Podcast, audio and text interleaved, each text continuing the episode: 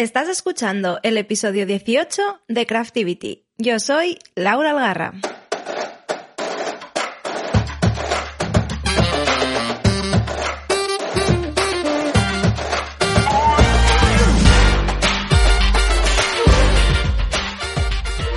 Hola de nuevo, ¿qué tal? Bienvenidos, bienvenidas a otro episodio de Craftivity, el episodio 18 ya, y nos acercamos peligrosamente a ese episodio que yo dije, episodio 20, que iba a ser el último antes de hacer un pequeño descansito de verano.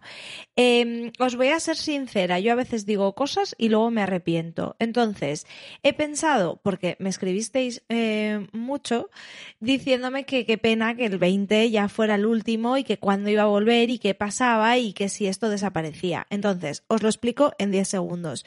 Un parón tendremos que hacer, porque hay que separar temporada 1, temporada 2, esto le da un caché ¿no? al programa, tener ya varias temporadas, y eh, además yo en algún momento de mi vida me iré de vacaciones de verano, digo. Entonces, había pensado parar en el episodio 20 y de esta manera, eh, como recargar pilas un poquito para la vuelta del cole, volver en septiembre. Pero he pensado otra idea para no dejaros colgados y colgadas en el verano. Así que a lo mejor hacemos eh, algo diferente, un, un, summer camp, que lo puedo dejar así como preparado y así mientras vais a la playita o sea lo que sea que hagáis en esta nueva normalidad, pues podéis escuchar un poquito de Craftivity. Y antes de empezar con el episodio de hoy, solo os quería recordar, como siempre, que nos ayudáis un montón compartiendo el podcast, con capturas de pantalla, eh, compartiendo los enlaces, eh, no sé, contándoselo a vuestros amigos, a vuestra abuela, a vuestros primos, a quien sea que creáis que le pueda interesar. Ya sabéis que hacemos este podcast pues por amor al arte, porque a mí me encanta darle al pico y me gusta mucho hablar de cosas relacionadas con nuestro mundo de artesanía, de diseño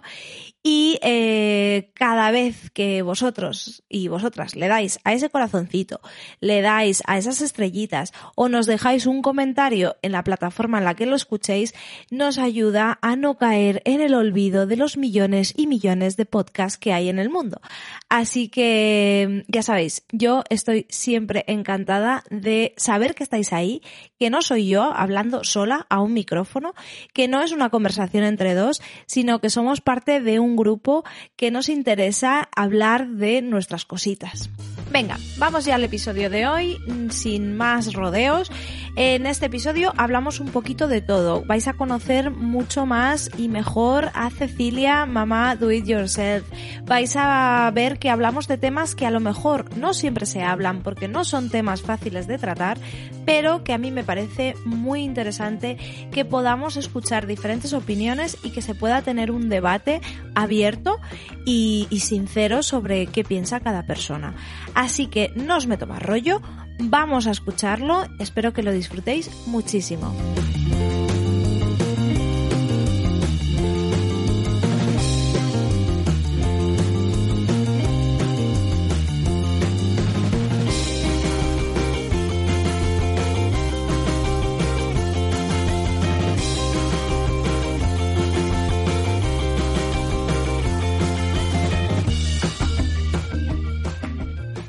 Cecilia Losada se define como artesana desde que nació. Es autodidacta, creativa, curiosa y sobre todo emprendedora.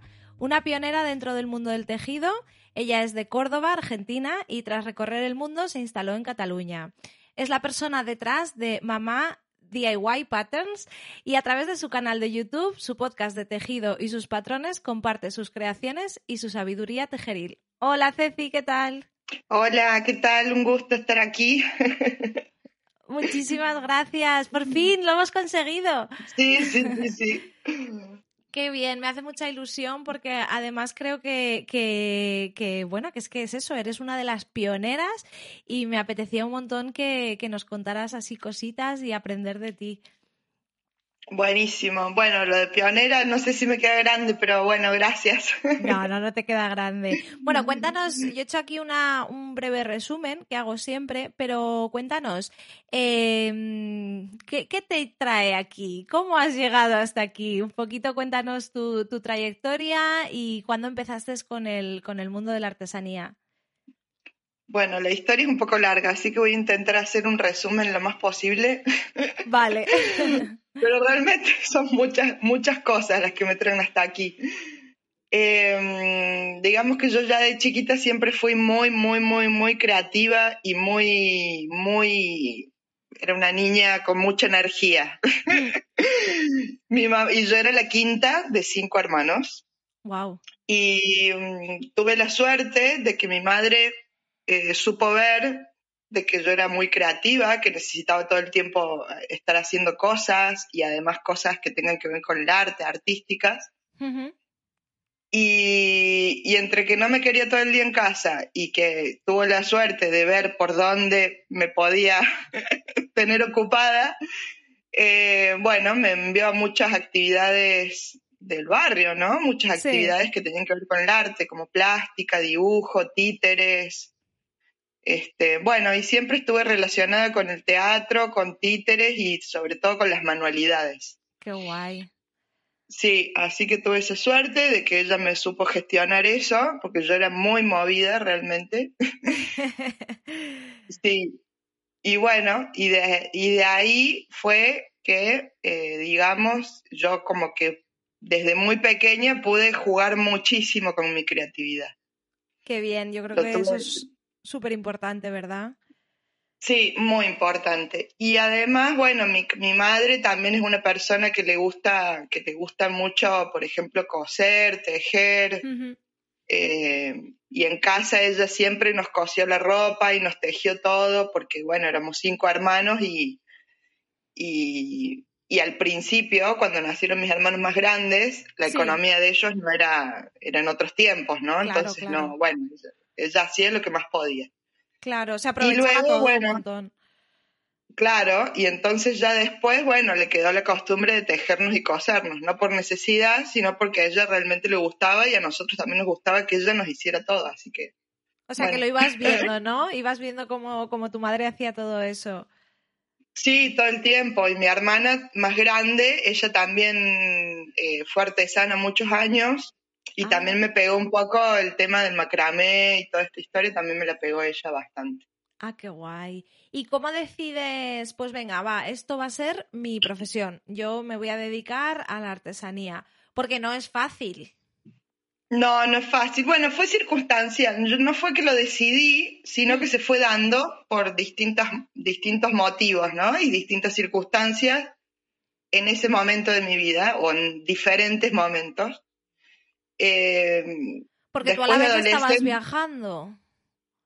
Claro, no, de adolescente seguía haciendo mis cosas, me enganché a tejer, eh, yo seguía con mis pulseritas de macramé y yo siempre tenía la idea de viajar.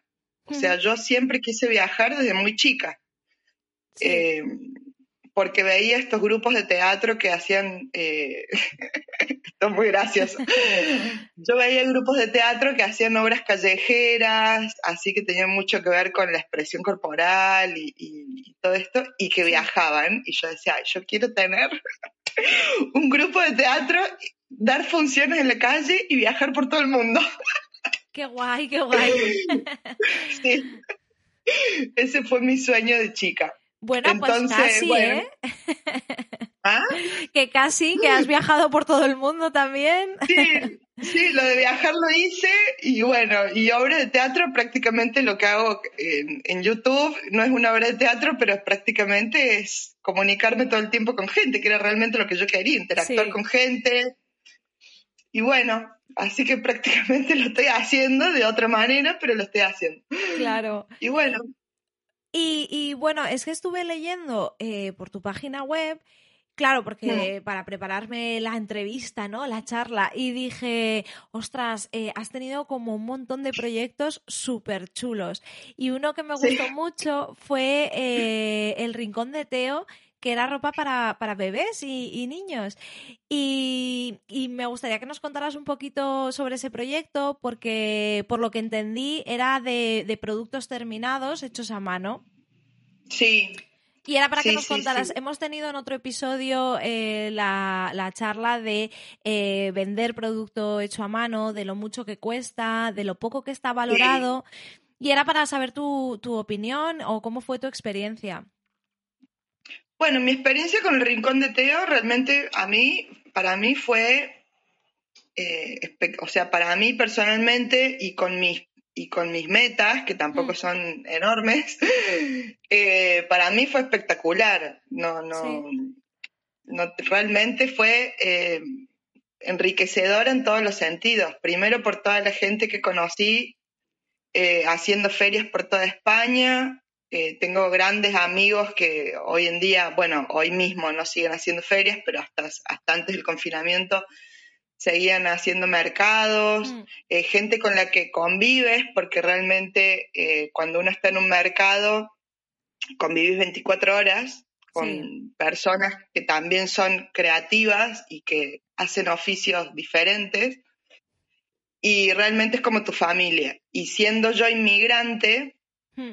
Y muchos de mis compañeros siendo inmigrantes también, eh, bueno, era, éramos como todos como una familia en la cual en cada es como ir a un festival de lana, ¿no? Tú vas a un festival de lana y te alegras por reencontrarte con un montón de gente y tal. Bueno, cuando nosotros íbamos a, a los mercados artesanales o, o, festivales de música o lo que sea con nuestros puestos, sí. Era, era eso, como un reencuentro en familia, súper lindo. Y, y, eso por un lado, por el lado humano, ¿no? Claro. Y luego por el lado emprendedor, bueno, es que todo lo que yo estoy haciendo ahora con Mama Do It Yourself fue gracias a todo lo que aprendí y a todas las...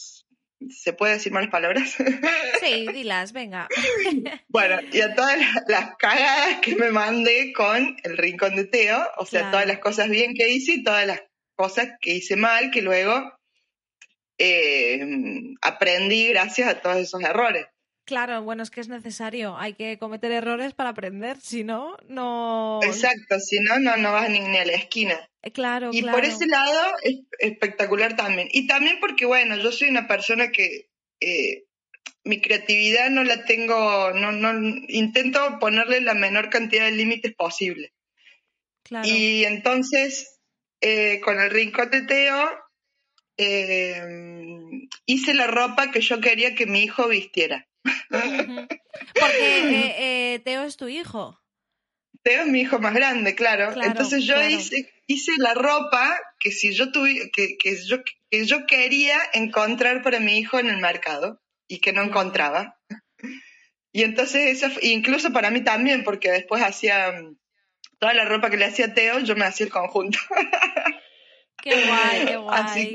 sí, sí, sí. Y en realidad era lo que me gustaba lo que me gustaba a mí, pero bueno, era, sí, era explosión de color, eh, que, no, que no haya colores por género, o sea, que sea todo el colorido para cualquier género. Y entonces yo quería algo que fuera divertido, que a su vez despertara eh, sensaciones en los niños cuando miraran esas prendas, porque los niños son muy visuales. Eh, para mí, ¿no? Digo, no, yo no tengo ni idea de pedagogía ni nada, pero yo creo que los niños son muy visuales. Si ven una cara con una lengua afuera, eh, les, va a, les va a causar gracia. Si ven unos ojitos cruzados, eh, van a, o sea, el juego, ¿no? El juego también en las prendas de ropa. y bueno, divertido. exactamente, y a, y a la vez que sea ropa que a ellos les permita jugar, moverse, que estén mm. cómodos. Eh, bueno, y eso era lo que yo quería para mi hijo y esa fue la marca del Rincón de Teo. Básicamente cosas que yo quería para mi hijo. Claro. ¿Y qué, eh, cómo evolucionó o por qué decidiste quizás eh, dedicarte más a Mamá Do It Yourself que al Rincón de Teo? Bueno, em, fue, digamos, en parte porque a mí Em, bueno, tal como te digo, yo soy una persona que tengo el culo muy inquieto desde siempre, desde siempre. Eh, mientras tenía la marca del Rincón de Teo, hice millones de proyectos paralelos, estuve en asociaciones de mujeres artesanas, viajé aquí y allí con la ropa, eh, di cursos de, de, emprender, bueno, hice un montón de cosas porque, bueno, soy así, soy culo inquieto y me gusta, me gusta hacer cosas, me gusta generar eh, también que la gente también pueda, eh, de una manera u otra, entender cómo funciona una cosa o saber algo, te empodera. ¿no? Te hace un ser humano más rico, más autónomo, más autosuficiente, que no quiere decir que no colabores o no pertenezcas a un grupo o a una comunidad, sino todo lo contrario, que eso te enriquece para poder participar de una comunidad o de un grupo o de lo que sea, o de un proyecto con más personas, desde no desde la necesidad, sino desde la, desde la autosuficiencia de poder realmente enriquecer con lo tuyo a ese otro grupo o esa comunidad más grande. Claro. Entonces, para mí, eh, por ejemplo, saber hacer ropa eh, ya sea con costura o con tejido o con cualquier otro, otro oficio, eh, para mí es algo, eh, yo que sé, hoy en día somos tan dependientes de todo, ¿no? En la vida diaria, digo, si no, no tengo una camiseta si no voy a la tienda a comprármela. No tengo, por decirte, salsa de tomate si no voy a la tienda y me compro el frasco de salsa de tomate o me compro el paquete de tomates y... Claro. Y, pero, pero falta la parte del cultivo, ¿me entendés lo que te digo? O sea, es como todo una... Somos tan, tan dependientes de todo el sistema que saber hacerte tu ropa eh, me parece algo completamente revolucionario. Y bueno... Estoy de acuerdo. Sí, y entonces, bueno, para mí eh, eh, poder enseñar a gente a hacer sus propias prendas me parece como empoderar eh, en, uno, en un aspecto, ¿no? Porque por supuesto hay muchas cosas que te empoderan, pero desde un punto de vista, al menos desde una parte, empoderar de alguna manera a las personas. Y que además esas prendas puedan eh, digamos, eh, tener una parte, por supuesto, una que sean artesanales, que sean a tu gusto, eh, que además no solamente sea el hecho de hacer una prenda, sino de hacer una prenda que signifique algo, que exprese cosas, que exprese culturas, ideas. bueno, para mí como que todo eso está todo muy relacionado. Y ese es mi trabajo día a día. Y es mi forma de, expresarme, ¿no? Cada vez que creo una prenda, estoy expresando algo. ya sea además tienes una tienes una forma muy clara de, vamos, que se reconocen tus diseños enseguida. O sea que sí. Sí, qué sé yo. en vez de pintar un cuadro, no me quiero, por supuesto, comparar con artistas, pero digo que es como expresión. Para mí es expresión. Y bueno, me expreso de esta manera. Bueno, y además tienes muchos, bueno, muchos años de experiencia en esto. Eh, ya tienes, pues lo que te digo, un, un reconocimiento o, o, se, ¿sabes? Un lugar dentro del mundo de, de lo que es diseñar en punto y en ganchillo. Y te quería preguntar, porque es algo que, que, que creo que a mucha gente le interesa, el ¿Cómo de difícil es hacerse un huequito dentro del mundo del diseño en, punto y en ganchillo? Porque yo sé que hay mucha gente que tiene mm, una técnica maravillosa, que tiene la experiencia, que tejen de maravilla y a lo mejor están un poco em, atascados eh, en cómo darse a conocer dentro de todo este mundillo. Entonces no sé si nos podrías decir consejos o, cómo lo ves tú, si es accesible o no. Accesible siempre es. El tema es que saber cómo es accesible para ti. O sea, me refiero, hay, no es que siguiendo una fórmula eh, vas a darte a conocer. Yo creo que cada persona es diferente, ¿no? Como hay personas en el mundo, todos somos diferentes, todos tenemos distintas necesidades, todos tenemos distintos tipos de personalidad, eh, distintos miedos, distintos traumas, distintas virtudes. Y entonces yo creo que lo que para mí, ¿no? Como lo veo yo, eh, para darte, para hacerte un lugar, hacerte un hueco, primero tienes que conocerte mucho a ti misma, eh, si eres mujer, a ti mismo, te tienes que conocer muchísimo y aprender a explotar de ti mismo esas virtudes e incluso esos defectos. Sí. porque teóricamente, porque esas virtudes y esos defectos son los que te hacen único. Claro, claro. ¿No? Y es lo que te hace brillar, eh, no brillar más que alguien, sino eh, me refiero a, darte un lugar y que la gente te pueda reconocer en todo este mar de fueguitos que hay, que, de todos los que brillamos, eh, que cada fueguito tiene su identidad, ¿verdad? Entonces, justamente em, dándole valor a tus propias virtudes y a tus propios defectos, yo creo que esa es la manera en la cual puedes llegar a, eh, digamos, a resaltar o que la gente te pueda ver. Y sobre todo hacerte ver, hacerte ver en todos los sentidos.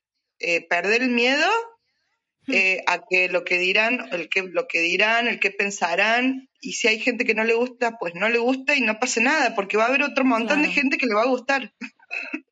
Claro. Sí, es difícil, es difícil hacer eso, ¿eh? eh o sea, el, el, momento en el que ya asumes como algo normal, eh, mira, pues yo al final voy a hacer esto y habrá gente que no le guste y no pasa nada. Sí. Eh, es que la vida es así, ¿no? a ver, yo te lo digo, pero es que yo soy una persona que, que, que yo era, eh, así como te digo que era muy culo inquieto de chica, también tuve mm. una etapa de mucho recogimiento y que era muy tímida mm. y que era tremenda. O sea, tenía un mundo, un mundo interno muy grande y no, te y no encontraba la manera de poder sacarlo afuera. Claro, es lo que tú dices, te tienes que conocer mucho, mucho, mucho para, para y sobre todo eh, conocerte mucho y saber eso, que, que puedes mostrarte em, como tú eres con defectos y con virtudes. O sea, al final el tener el este un poco mundo perfecto que se había creado en, en redes sociales de, de, todo el mundo tiene una vida maravillosa y tal, es que al final nadie conecta con eso, porque nadie somos perfectos. Bueno, habrá gente, o habrá gente que sí, porque hay gente para todo, y está bien también, el que quiera tener, el que quiera que su vida social en redes sociales me refiero, ¿no? Sí. No, no esté reflejada con la realidad de su vida diaria, también está bien, o sea, yo creo que cada uno tiene su, su libertad, en este caso, mientras, no, mientras no vulneres la libertad de nadie, ni el derecho a existir de nadie por ningún tipo de motivo, yo creo que todo es legal, o sea, todo es aceptable. Es más, no debería ni juzgarse, ¿no? Me refiero a... Sí. O sea, ni siquiera eh, debería pasársele a alguien por la cabeza, que confieso que a mí muchas veces se me pasa, decir, qué, ridículo esto que estás haciendo. ¿No? Sí, sí, sí, sí, ¿Y quién soy yo para juzgar eso o para opinar sobre ese tema? ¿No? Y al final, bueno, pero bueno, esto que te digo, yo estudié muchos años teatro, hice muchas terapias por, distintas circunstancias de mi vida. Eh, y para llegar a esto y a perder la vergüenza, sí y, tener cierta soltura y, confiar en mí, en mí misma, en mi persona y darme a conocer y tal. Yo, yo pas, hice muchas, o sea, trabajé mucho conmigo misma. Claro, claro. Sí, lo de perder la vergüenza es que es un trabajo muy grande. Eh, claro.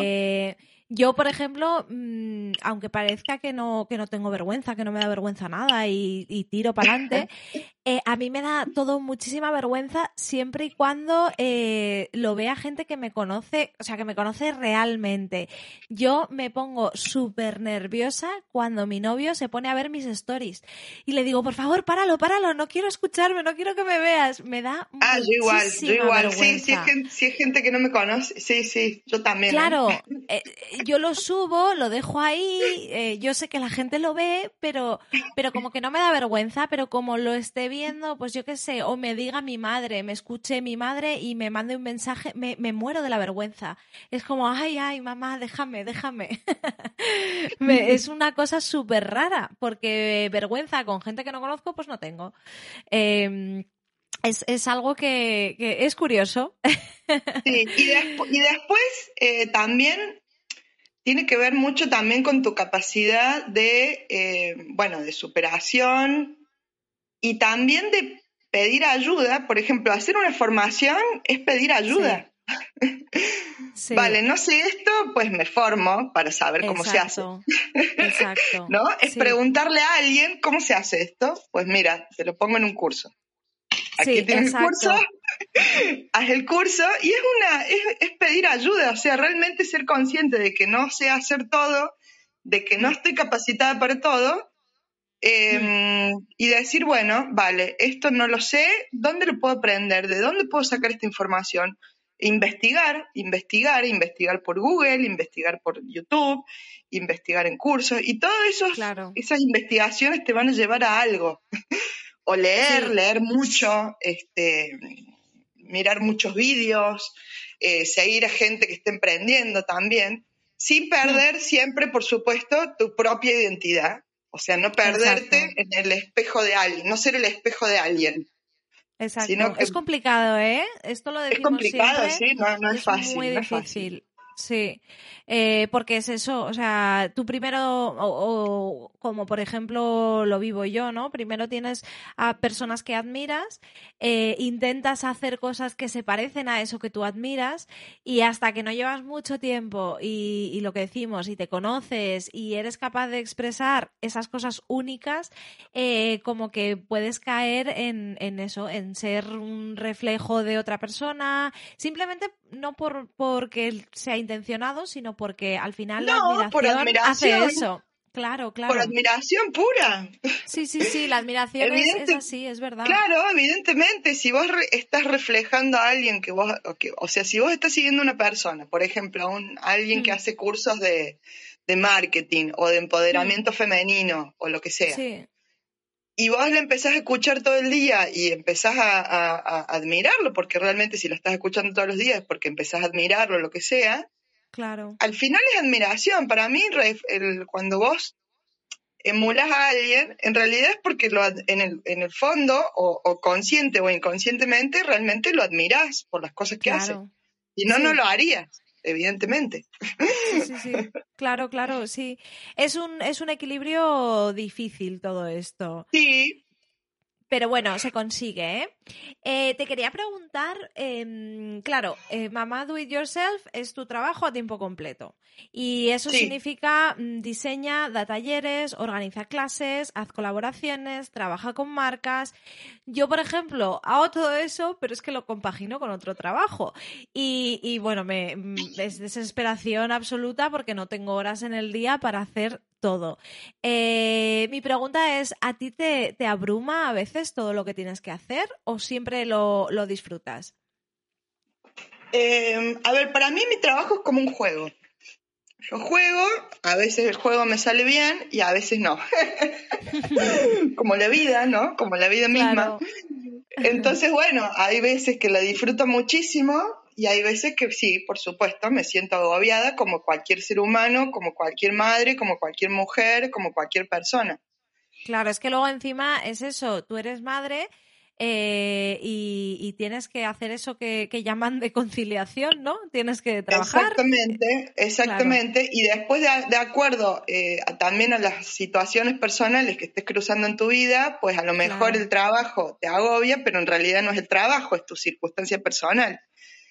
Entonces, realmente, viste, eh, cuando uno trabaja desde casa, hmm. no es que desenchufas, ¿sabes? Le das abajo el interruptor de tu vida y seguís con tus horas de trabajo, ¿no? Yo creo que cuando uno trabaja fuera de casa es como que le da el interruptor, se pone en modo trabajo y, bueno, y haces tus ocho horas o lo que sea de horas que estés trabajando en cualquier empresa o en cualquier trabajo, desconectas y luego vuelves a aprender el interruptor y llegas a tu casa y, y sigues la vida y todo. en mi caso no, es diferente porque yo estoy en mi casa, trabajo desde mi casa y todo lo que yo haga eh, tiene que ver también con mis circunstancias personales de vida. Y de hecho todo mi trabajo, eh, yo intento, o sea, no, no, no, intento que haya como una relación de todo. Y lo que uno ve en mi trabajo es como soy yo realmente. Sí. ¿No? Y hay, y hay días, y yo lo expreso que no tengo ningún problema de expresarlo, además. Hay días que estoy rayada por X tema, que a lo mejor no tiene nada que ver con mi trabajo, Claro. Eh, por ejemplo, eh, los días de la mujer. Los días de la mujer para mí son días eh, muy, muy movilizantes, ¿no? Que me movilizan muchísimo por muchas cosas. O cuando se habla de feminismo, pero no se tiene en cuenta la interseccionalidad. O cuando se habla de, ¿no? Y todo eso, quieras o no, tiene que ver con mi trabajo, porque mi trabajo como diseñadora eh, está, relacionado con, está relacionado con todo, porque no es lo mismo ser una diseñadora blanca, rubia, española en España o en Europa, que ser una diseñadora de origen indígena y sudamericana viviendo en otro sitio. No sé si me explico. Sí, sí, y al final, te explicas. Realmente todo tiene, todo está relacionado. Por más que nosotros no, querra, no queramos verlo o no lo queramos relacionar, Realmente todo tiene que ver con todo. Sí. Entonces... además eh, estás hablando de, algo que, también te quería preguntar, porque, bueno, hemos hablado de, cómo hacerse un hueco dentro de la comunidad del diseño, de si es más, más o menos fácil, y, ahora has mencionado un tema que, fue un debate que, surgió en el, en el mundo anglosajón, que yo creo que ahí tuvo eh, mayor repercusión, bueno, esto es opinión, que, que en España, por ejemplo.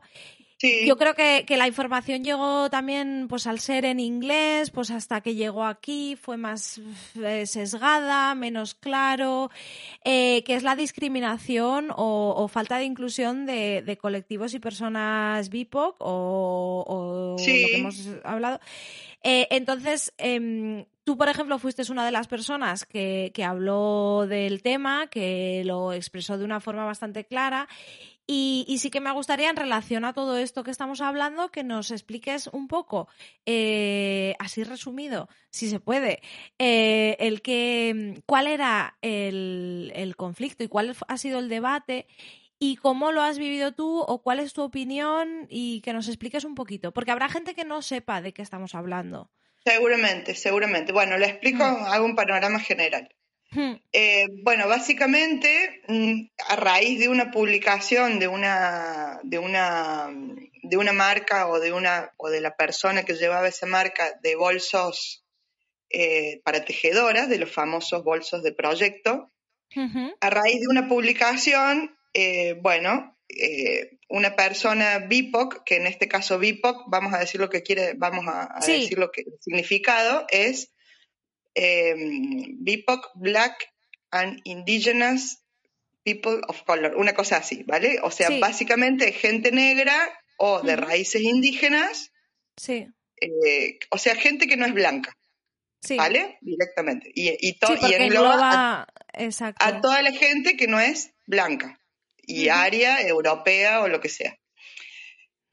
Entonces, eh, bueno, eh, una chica como que le llamó mucho la atención una expresión que vio dentro del post de esta mujer y a raíz de ahí se empezaron a hacer un montón de planteamientos y de cuestionamientos que hasta ese momento eh, nadie había hecho por una cuestión de que a lo mejor no, nadie tenía la voz para hacerlo o, realmente nadie se lo había hecho hasta ese momento, o sí, pero no había, había pasado desapercibido, claro. o lo que sea. Con respecto a, en, e, en, este caso, el mundo que nos atañe, que es el mundo del tejido en general, de por qué, por ejemplo, no se veían, eh, por ejemplo, diseñadores exitosos o diseñadoras exitosas en el mundo del tejido, por ejemplo, una persona eh, negra o, por ejemplo, una persona de, con, eh, con indígena.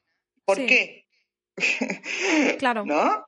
Sí. Y entonces ahí, bueno, evidentemente es por la discriminación que, que, hay y porque por más que uno no quiera, uno no quiera reconocer que uno es más o menos racista, en el fondo realmente todos lo somos. Hmm.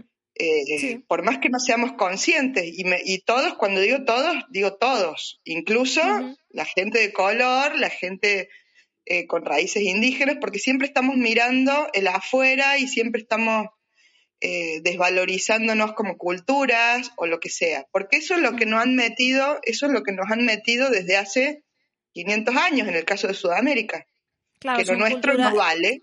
son comportamientos culturales que son aprendidos a lo largo del tiempo y que están como muy Exactamente, y que, ya, y que ya nos vienen en el ADN, ¿no? Y, bueno, y entonces, eh, seamos conscientes o no, en el fondo todos somos racistas o discriminadores o lo que sea.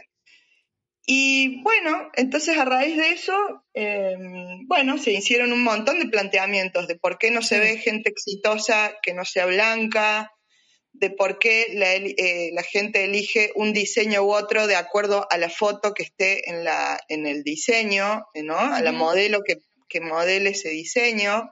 Sí. Bueno, en el caso de, la, de habla inglesa es fácil porque realmente es un idioma que engloba a muchos países y a muchas razas.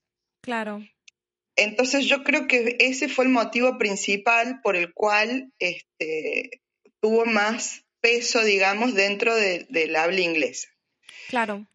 desde mi punto de vista, en, el, en español, tengamos en cuenta que España es un país que, o sea, fue una, una cultura eh, colonizadora. Colonizadora, sí, sí.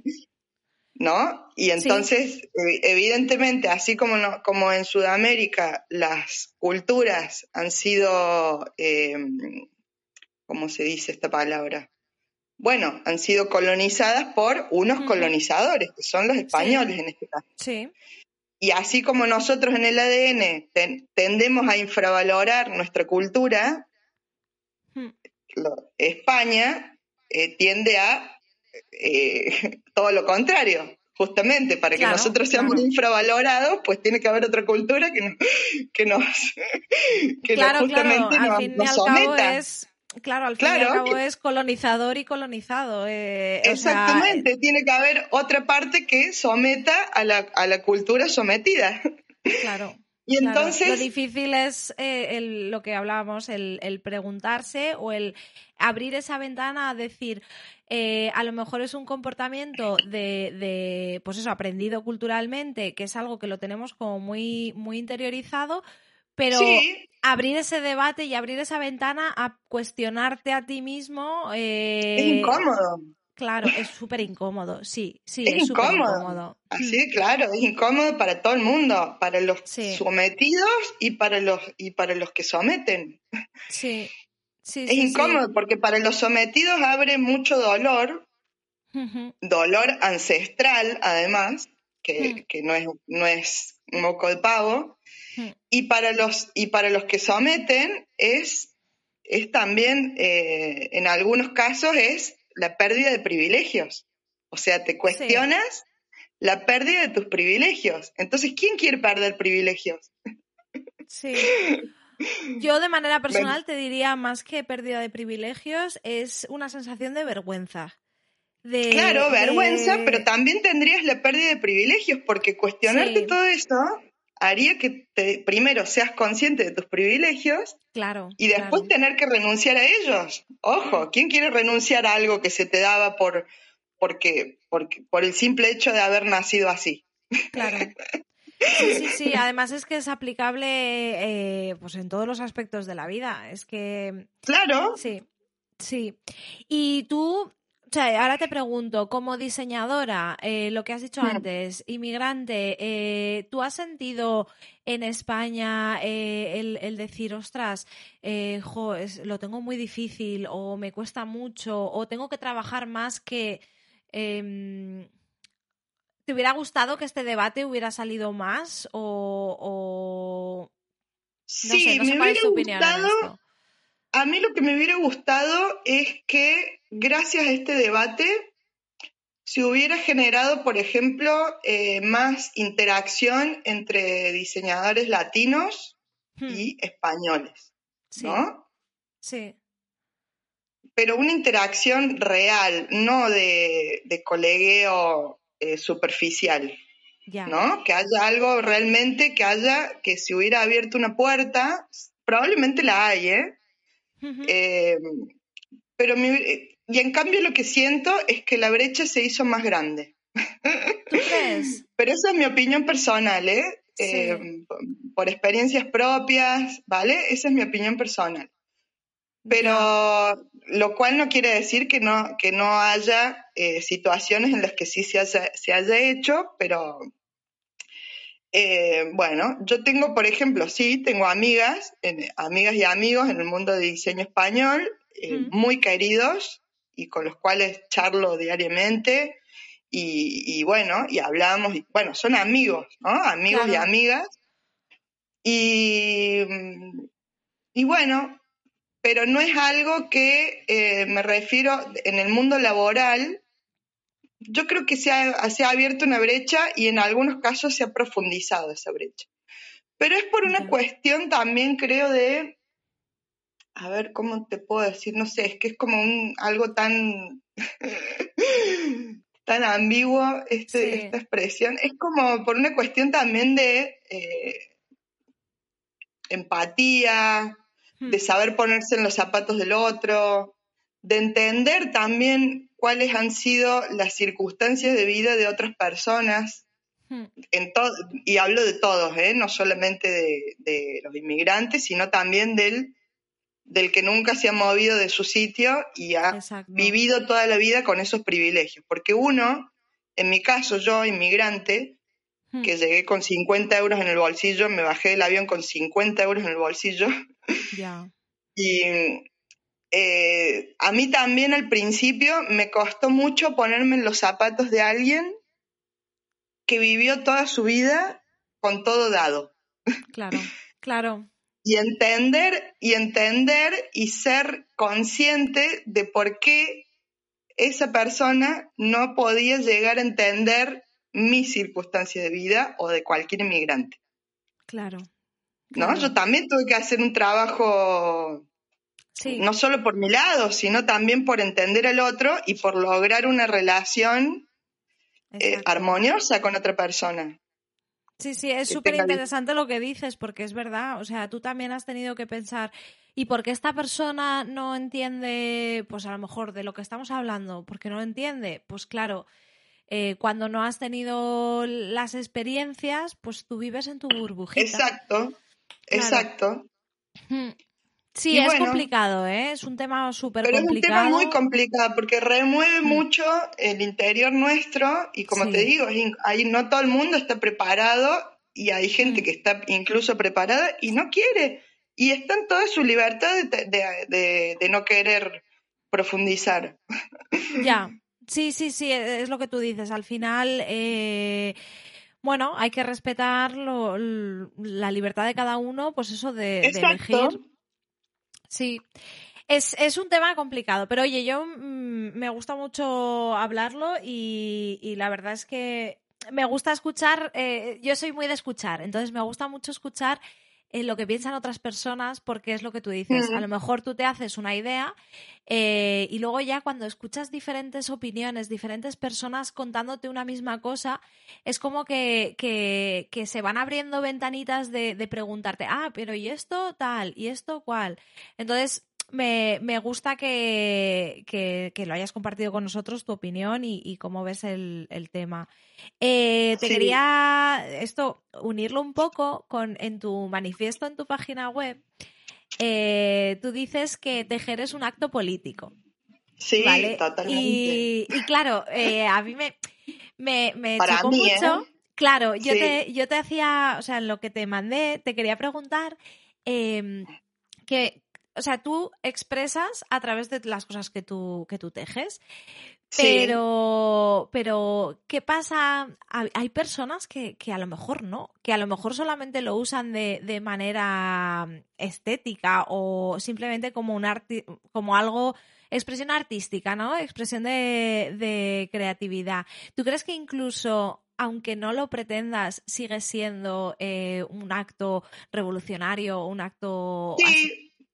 Yo creo que sí, consciente o inconscientemente, porque desde el momento en que vos decidís tejer tu propia prenda, en este caso, porque hablamos de tejido, sí.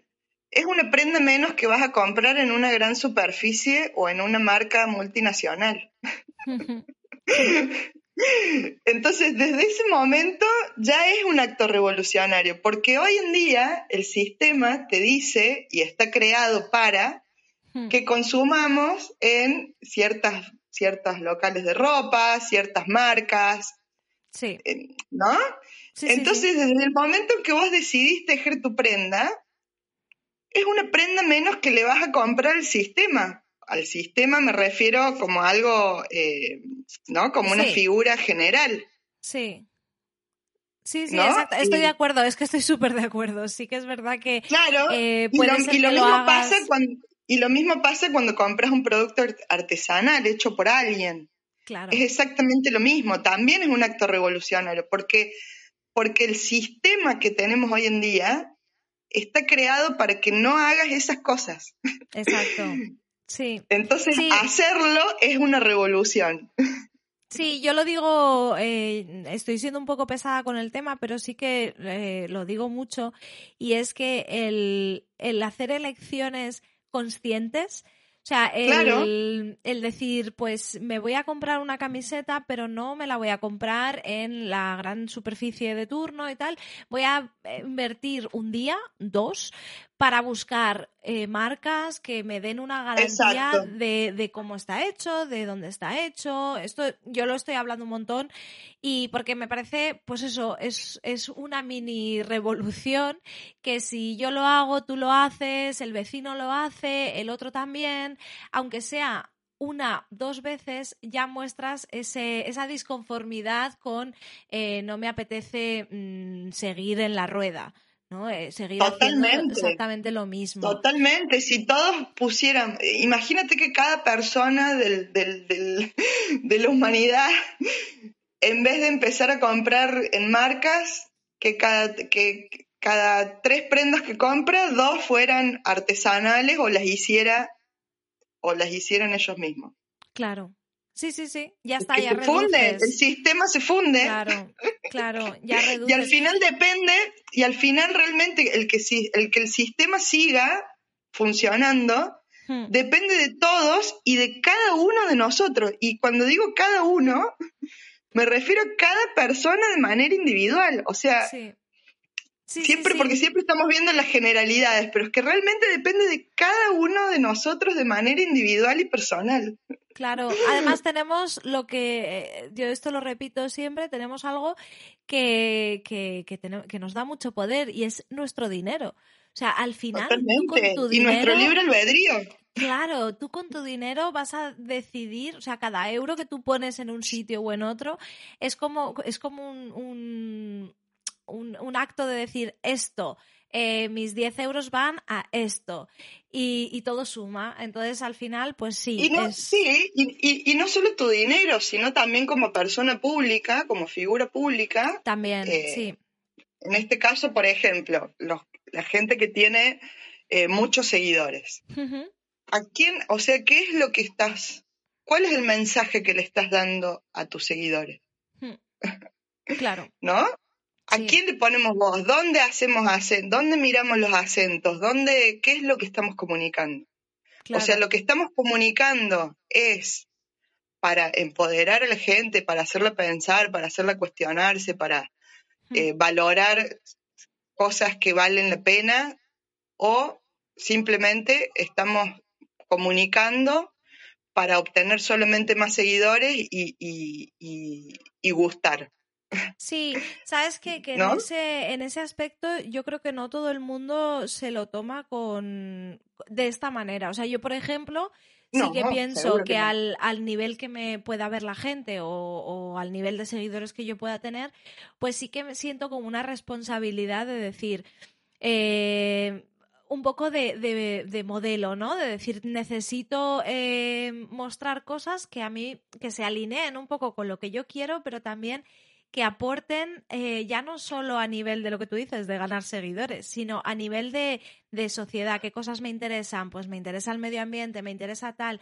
Voy a intentar transmitir estas cosas para que y además, ¿en, qué, mundo, le vamos a dejar a los, a los niños? Claro. O sea, nosotros somos la generación que le vamos a dejar, le vamos a entregar un planeta a los niños. Sí. ¿Y qué planeta le quiero entregar yo a mis hijos? Claro, yo mi ejemplo, o sea, además que fue, fue para mí, mm, me volvió a activar las pilas, eh, fue el discurso de Joaquín Fénix en los Oscar. O O sea, Ah, que, bueno. que una persona que, que tiene ese micrófono 30 segundos decida usarlo Claro. para eso, eh, ahí es, eso es un ejemplo de, de, bueno, te sigue mucha gente, tienes mucha influencia y lo estás usando para algo que, que, que me parece muy bien, ¿sabes? No es ¿Qué te simplemente... parece? Entonces- Evidentemente, por eso te digo, la gente que tiene muchos seguidores eh, eh, realmente a veces no, no son conscientes, Claro, pero no lo pi-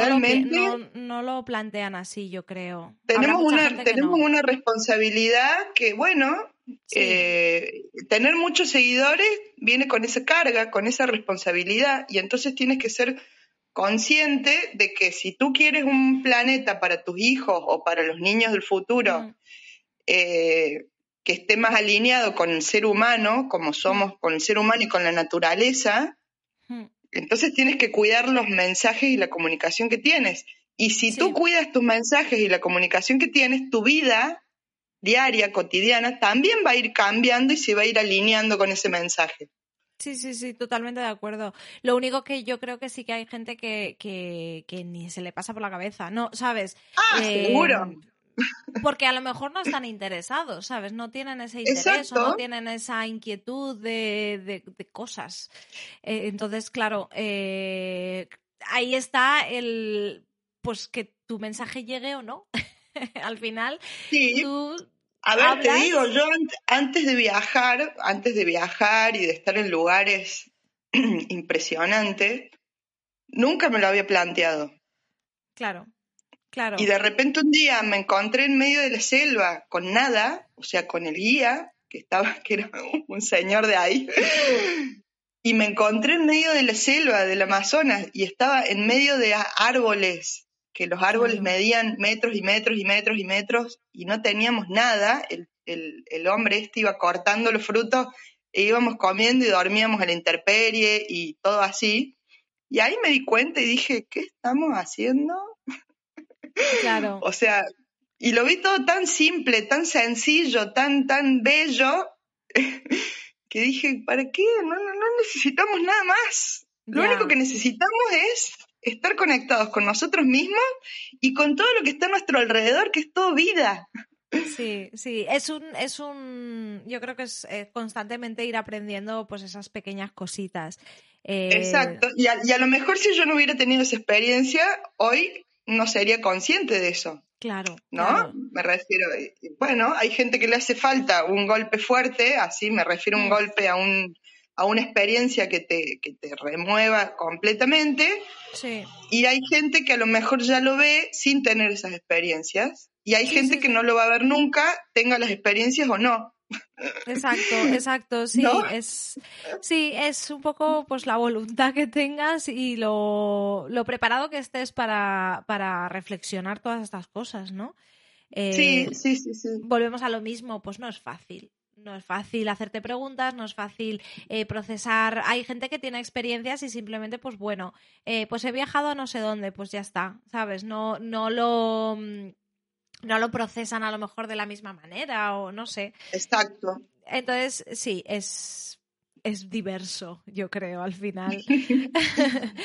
Te quería preguntar, ya casi casi para terminar, eh, Sí. sobre tus podcasts en, en YouTube. ¿Qué tal? ¿Cómo, cómo lo, o sea, cómo lo enfocas? Porque yo cada día veo que haces directos, el podcast, el Sí. tal, no paras, no paras. Y, y no sé si es, eh, yo es un canal que nunca he explorado bien, o sea, YouTube no lo tengo casi, bueno, para nada.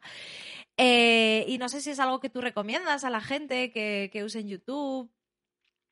Bueno, yo en mi caso para mí es algo nuevo también YouTube. Eh, al principio lo utilizaba para, por ejemplo, eh, poner vídeos explicativos para, para mis patrones, Sí, ¿no? Cuando hacía algo específico, bueno, ponía el vídeo de cómo se hace tal punto, tal cosa, y ponía el enlace a mis pa- en, en mis patrones, tú haces clic y te lleva al, pequeño mini tutorial para que puedas hacerlo sin problema. sí, Y luego poco a poco me di cuenta de que realmente es un canal donde eh, cualquier canal que sea que tenga imagen y, y- y- y voz, donde, la- donde yo pueda también interactuar y pueda conocer más a la gente que le gusta mi trabajo y también darme a conocer. O sea, es como otra red social, yo lo utilizo como otra red social donde puedo interactuar eh, más que simplemente con Instagram o con un post de Facebook.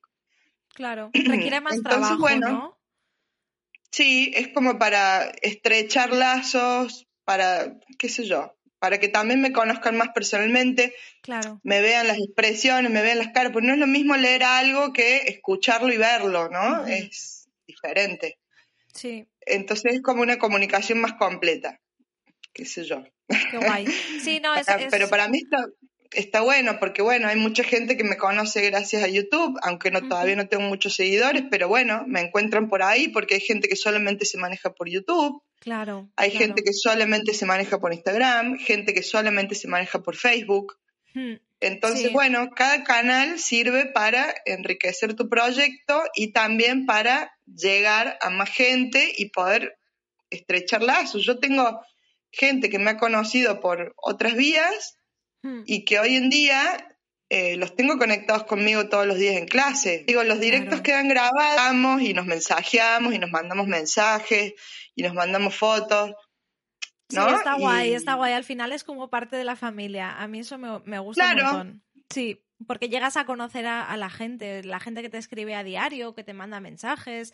Eh, sí, al final es como parte de tu vida, incluso sin, llegar a conocerles nunca en persona, pero, pero están siempre ahí. Sí, sí, totalmente. Y bueno, y el tema de los directos surgió en YouTube, surgió a raíz ahora del confinamiento. Sí. Porque yo generalmente mis vídeos los grabo, los edito hmm. y los publico. Pero bueno, me vi en un momento que el confinamiento yo tuve que pasarlo. Yo tengo dos niños y estoy separada, tengo el padre, eh, tenemos la custodia compartida con el padre, pero nos pilló el confinamiento de que el padre estaba en Francia. Vaya.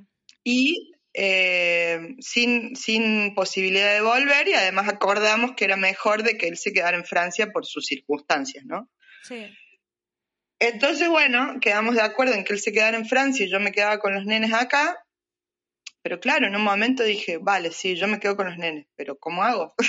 claro, ¿No? Y entonces dije, bueno, basta, se acabó de grabar, directo, y que sea lo que Dios quiera. Claro, pero está muy guay, ¿eh? lo improvisado del directo está muy chulo. Y al final me gusta más. Y al final, evidentemente, hay, hay, cosas que tienen que ser grabadas y editadas. Sí. Pero el tema de los directos al final es como que estoy ahora mismo, estoy como enamorada de los directos, me encanta. Y bueno, seguramente eh, haya confinamiento o no, seguiré con los directos de, así de vez en cuando. Y bueno, y por un lado también a mí me sirvió porque durante ese ratito que yo estaba en directo, desconectaba de estar con los chicos un rato. Claro. Para mí también era un, golpe de aire fresco, de poder conectar con gente. Claro, yo estaba con los niños 24 horas. Claro, eh, claro. Es que. Entonces, eh, claro, para Es divertido. Sí, para mí también era una, una, eh, una distracción de toda la mm. situación que estamos viviendo en ese momento. Y bueno, y si de esa manera para otra gente también era una distracción y un golpe de aire fresco, buenísimo. Y al final, bueno. Sí, sí, al final ha sido, ha sido como el, despeje de la, de la, cuarentena han sido los directos. Yo me he conectado a 100.000 directos de gente, eh, eh, hice míos, o sea, fue como, ay, me encanta esto, es como tomarte café con gente, eh, son súper divertidos. Sí. Y, además de desconectar, lo vi también como una posibilidad de poder también, eh, yo qué sé, para muchas personas, hmm. la situación actual les ha, les ha dejado en, bolas, por, perdón por la expresión, pero han quedado, pero vamos, eh, ¿no? Eh, sus hmm. vidas se han visto, en mi caso no, porque yo ya trabajaba online y ya trabajaba hmm. desde casa y todo, pero soy consciente de que para muchas personas la situación actual les ha dado la vuelta a la vida en todos los aspectos. Sí, sí, desde luego. Entonces, claro, me vi con la necesidad de, decir, o sea, de preguntarme, ¿qué puedo hacer yo? O sea, ¿qué puedo aportar? ¿En qué puedo ayudar? ¿En qué puedo Claro. ¿No? Digo, los directos quedan grabados y, y, los puede utilizar, o sea, puede verlos cualquier persona en cualquier momento de su vida. O sea, ya está, ya están ahí, listo. Claro. Sí, es una buena manera. Yo creo que también me, animaré incluso después del, confinamiento, que es súper divertido. Sí. Pues ya para, para terminar, eh, y así ya te dejo. Las preguntas que, que, suelo hacer a todo el mundo son pregunto recomendaciones. Em, por ejemplo, una cuenta de un diseñador, diseñadora que te inspire y que no te canses de ver. A ver, yo sinceramente eh, de Puede ser cualquier cosa, ¿eh? Exactamente, te puedo nombrar muchísimas, pero hay una cuenta que no tiene nada que ver con el diseño, pero que a mí me gusta mucho porque justamente me hace cuestionarme muchas cosas.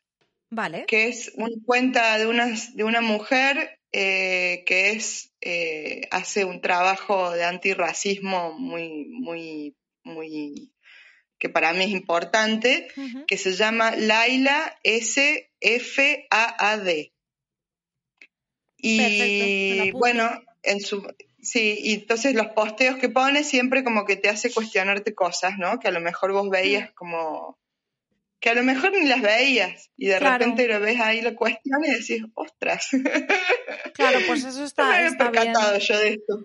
Sí, sí, claro, no, todo el mundo piensa todo, entonces hay veces que está guay que otra persona te diga, ¿y habías pensado en...? Sí. Sí, entonces bueno, esa cuenta a mí me gusta mucho. Muy bien, pues la pongo aquí para recomendar. Sí. ¿Una persona con la que te gustaría trabajar o colaborar? Puedes apuntar todo lo alto que quieras.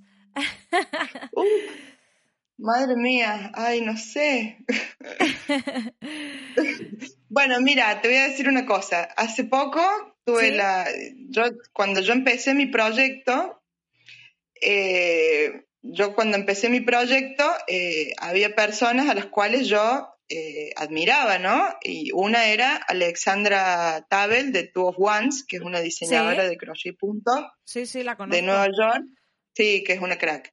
Sí. Y mira la suerte que tuve este año, que ella me escribió para hacer una colaboración eh, entre muchos diseñadores. Wow. Y tuve la suerte de colaborar con ella y con más diseñadores, ¿no? Sí, que fue lo de la manta, ¿verdad? Es lo de la manta viajera, sí, que se llama en inglés de, Traveling Afghan. Sí, sí. Y bueno, así que creo que mi sueño ya está cumplido. Qué guay, bueno, es que menudo sueño, o sea... y, por eh, y por supuesto que me gustaría colaborar con... A mí yo es que no tengo, no tengo problemas con colaborar con gente con muchos seguidores o con pocos seguidores. A mí es que me da lo mismo. Sí, sí, no, realmente es que te guste lo que hace esa persona, claro. Exactamente, y que también me guste como persona, porque hay gente que me gusta lo que hace como persona, pero a lo mejor no, no tenemos conexión, ¿no? Entonces por eso te digo que me da lo mismo hmm. eh, con quién. Mientras sea una colaboración bonita y linda, me da igual. Bueno, pues dejamos eh, eh, la recomendación de, de, Two of Ones porque además es que es una cuenta que, que está muy, muy chula para, para inspirarte y todos los proyectos que tiene, es una maravilla. Sí, es y crack. por último, una canción eh, con la que te guste tejer, trabajar, bailar, lo que quieras. Uh, eh, bueno, yo eh, a mí me gusta mucho escuchar a Kevin Johansen y Jorge Drexler. Vale. y cuando estoy bajita de ánimo me pongo Totola Momposina y, y, soy la reina de mi casa. bueno, Jorge Drexler sí, que lo he escuchado. Eh, pero los demás no. Bueno, te lo aconsejo porque están muy buenos. Bueno, pues yo, yo elijo canción, entonces. Pues nada, Ceci, ya estaríamos. Eh, jo, muchísimas gracias por este ratito. Ha sido genial. Creo que, es de los episodios que nos van a hacer pensar mucho eh, y que nos van a, inspirar un montón. Así que, que nada, que muchísimas, muchísimas gracias. No, muchas gracias a vos, Laura, por darme este espacio. La verdad que te lo súper agradezco y me encanta, me encantó que me llamaras para, para esta charla. Y bueno, me encanta. Y me encantan las cosas que haces, y me encanta lo que comunicas. Me gusta muchísimo el podcast, lo escucho siempre. Y aprendo un montón con, aprendo muchísimo con, con, con las otras personas a las que entrevistas. Me gustó mucho la entrevista con, con Estefa de Santa Paciencia porque la admiro muchísimo. Eh, sí, además la, admiro mucho como persona, no la conozco tan profundamente, pero, pero la siento como que es una, una persona bellísima. Mm. Y y bueno, nada, me gusta mucho el podcast. pues muchas gracias. Yo eh, encantadísima de que me dijeras que sí. Yo voy echando la caña por ahí a gente y oye, siempre me, hace mucha ilusión que, digáis que sí. Así que, que nada, que nos vemos pronto, espero, a ver si coincidimos. Y, sí. muchísimas gracias. Bueno, muchas gracias a vos. Un besito grande y un besito a todos.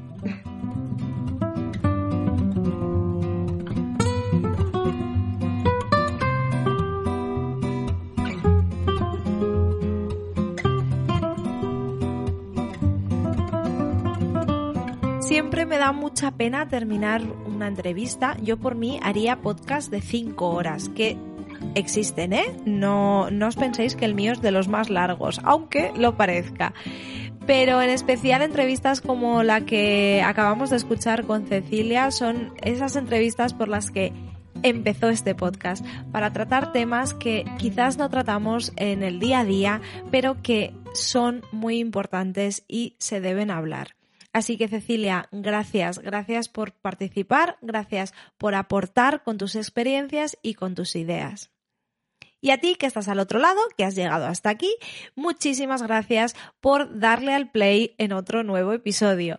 De verdad, mm, yo soy muy pesada y estaréis harta de escucharme, pero es que estoy muy agradecida de que seáis parte de la familia de Craftivity. Nos despedimos ahora sí con una canción, recomendación de nuestra invitada. Cuidaos mucho y nos vemos en el próximo episodio.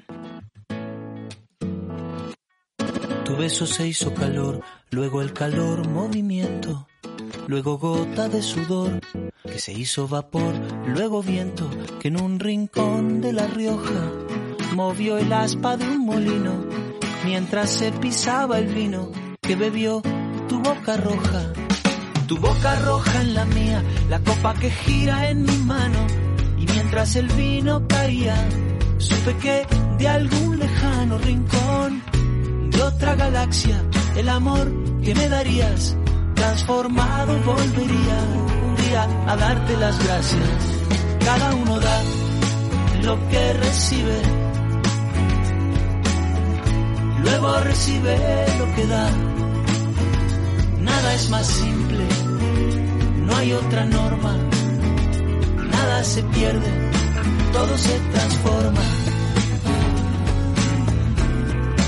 todo se transforma. El vino que pagué yo con aquel euro italiano que había estado en un vagón antes de estar en mi mano y antes de eso en Torino y antes de Torino en Prato donde hicieron mi zapato, sobre el que caería el vino. Zapato que en unas horas buscaré bajo tu cama con las luces de la aurora, junto a tus sandalias planas que compraste aquella vez en Salvador de Bahía, donde a otro diste el amor que hoy yo te devolvería. Cada uno da lo que recibe recibe lo que da. Nada es más simple, no hay otra norma, nada se pierde, todo se transforma. Todo se transforma. Todo se transforma.